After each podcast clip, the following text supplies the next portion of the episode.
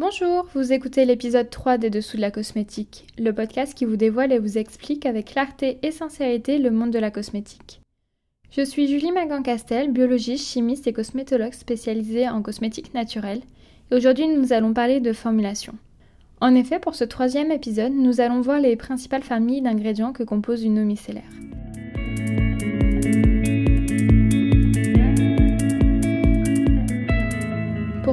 Nous pouvons étudier la composition standard d'une eau micellaire qui est en général une formulation assez simple qui contient peu de matières premières. Une eau micellaire est composée majoritairement d'ingrédients aqueux. L'eau y est souvent majoritaire et peut être remplacée par des jus comme le jus d'aloe vera par exemple. L'eau micellaire peut contenir des glycols qui sont un groupe de molécules humectantes, c'est-à-dire qu'elles vont hydrater la peau. Les glycols peuvent être d'origine végétale ou issus de la pétrochimie. Généralement, ils ressemblent à des pâtes plus ou moins visqueuses et transparentes. La glycérine est la plus commune des glycols. Ensuite, le butylène glycol, le pentylène glycol et le propandiol sont très largement utilisés également. La glycérine est plus lourde et collante que le butylène glycol, qui lui-même est plus lourd que le pentylène glycol, qui est aussi plus lourd que le propandiol. En plus d'hydrater, ils aident également à la conservation des cosmétiques, bien qu'ils ne soient pas classés comme conservateurs. Il faut donc également compter sur un ou plusieurs conservateurs pour éviter toute contamination microbienne. Les conservateurs peuvent empêcher la croissance des levures, des bactéries et des moisissures. Certains conservateurs peuvent être efficaces contre les, levures uniquement, et pas contre les bactéries ou les moisissures. Il peut alors être judicieux de combiner plusieurs conservateurs avec des spectres d'activité différents pour avoir finalement un produit protégé contre toute contamination microbienne. Des exemples de conservateurs largement utilisés peuvent être le phénoxyéthanol, le sodium benzoate, le potassium sorbate, le benzylalcool, la chlorphénésine par exemple. Les conservateurs sont particulièrement encadrés car ils sont listés dans l'annexe 5 du règlement cosmétique européen. Alors que la majorité des ingrédients utilisés en cosmétique en Europe ne sont pas listés comme autorisés pour l'industrie cosmétique. Le règlement encadre les ingrédients non autorisés dans les cosmétiques en les listant à l'annexe 2 du règlement. Certains pays sont particulièrement sensibles aux conservateurs, par exemple euh, les cosmétiques importés en Chine doivent, spécifier le mode de conservation sur leur étiquette. Et heureusement que les conservateurs sont là, car vous n'aimerez pas voir ni sentir un produit contaminé. Ensuite, revenons à notre eau micellaire. Elle contient aussi des tensioactifs, qui nettoient et forment des micelles, d'où le nom d'eau micellaire. Nous avons déjà parlé de tensioactifs dans l'épisode numéro 2, la mayonnaise et la vinaigrette, que je vous invite à réécouter. Dans l'épisode 2, nous avons introduit la notion de tension active, donc ce groupe de molécules en forme de tétard ayant une tête attirée par l'eau et une queue attirée par l'huile. Nous avons expliqué comment les tensioactifs euh, pouvaient stabiliser une émulsion, donc un système composé euh, d'huile et d'eau. Ces molécules se mettent à moitié dans la gouttelette d'huile, à moitié dans l'eau, à l'interface huile-eau, ce qui stabilise les gouttelettes d'huile en suspension dans le milieu aqueux. Mais que se passe-t-il si un tensioactif est introduit dans un système aqueux uniquement, quand il n'y a pas d'huile? Alors, où se mettent les queues qui aiment l'huile? Les queues lipophiles des tétards schématiques que sont les tensioactifs Eh bien, elles forment des micelles.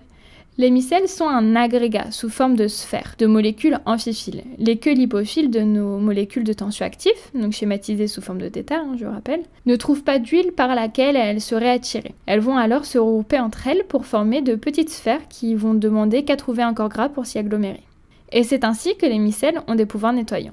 Vous pouvez retrouver ces tensioactifs dans la liste d'ingrédients de vos cosmétiques sous le doux nom sucré de coco-glucoside, lauryl glucoside ou décyl-glucoside. Il existe également des tensioactifs synthétiques tels que les PEG6, caprylique capriglycéride par exemple. Ensuite, il est possible d'ajouter un concentré parfumant à l'eau micellaire. Toutefois, il est à noter que le parfum est liposoluble. Or, la phase majoritaire de l'eau micellaire est aqueuse.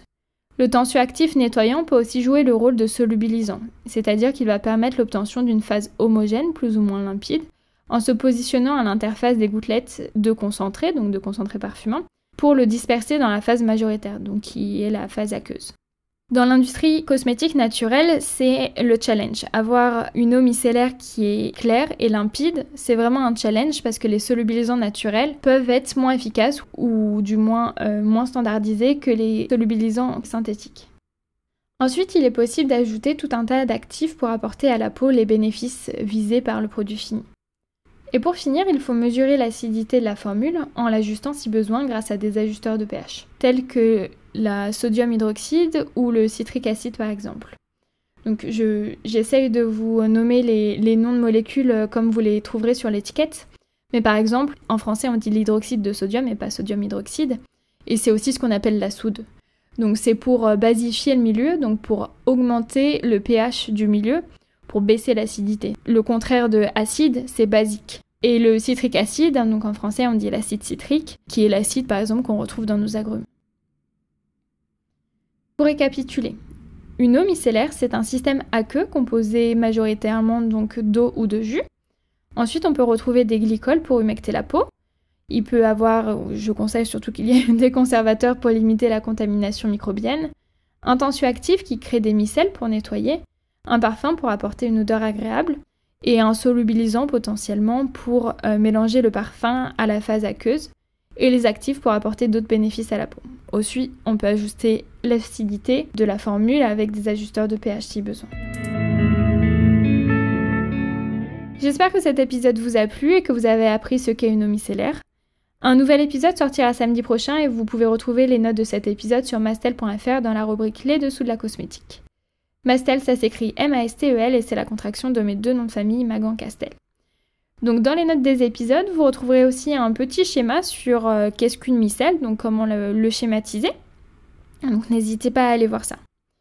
Aussi, n'hésitez pas à réagir dans les commentaires, à poser vos questions à indiquer ce que vous aimeriez entendre par la suite. Vous pouvez dès aujourd'hui vous abonner au podcast Les Dessous de la Cosmétique sur différentes plateformes de podcast, dont Spotify, et suivre son actualité sur Instagram et sur Twitter avec l'identifiant mastel-cosmétique en anglais au pluriel.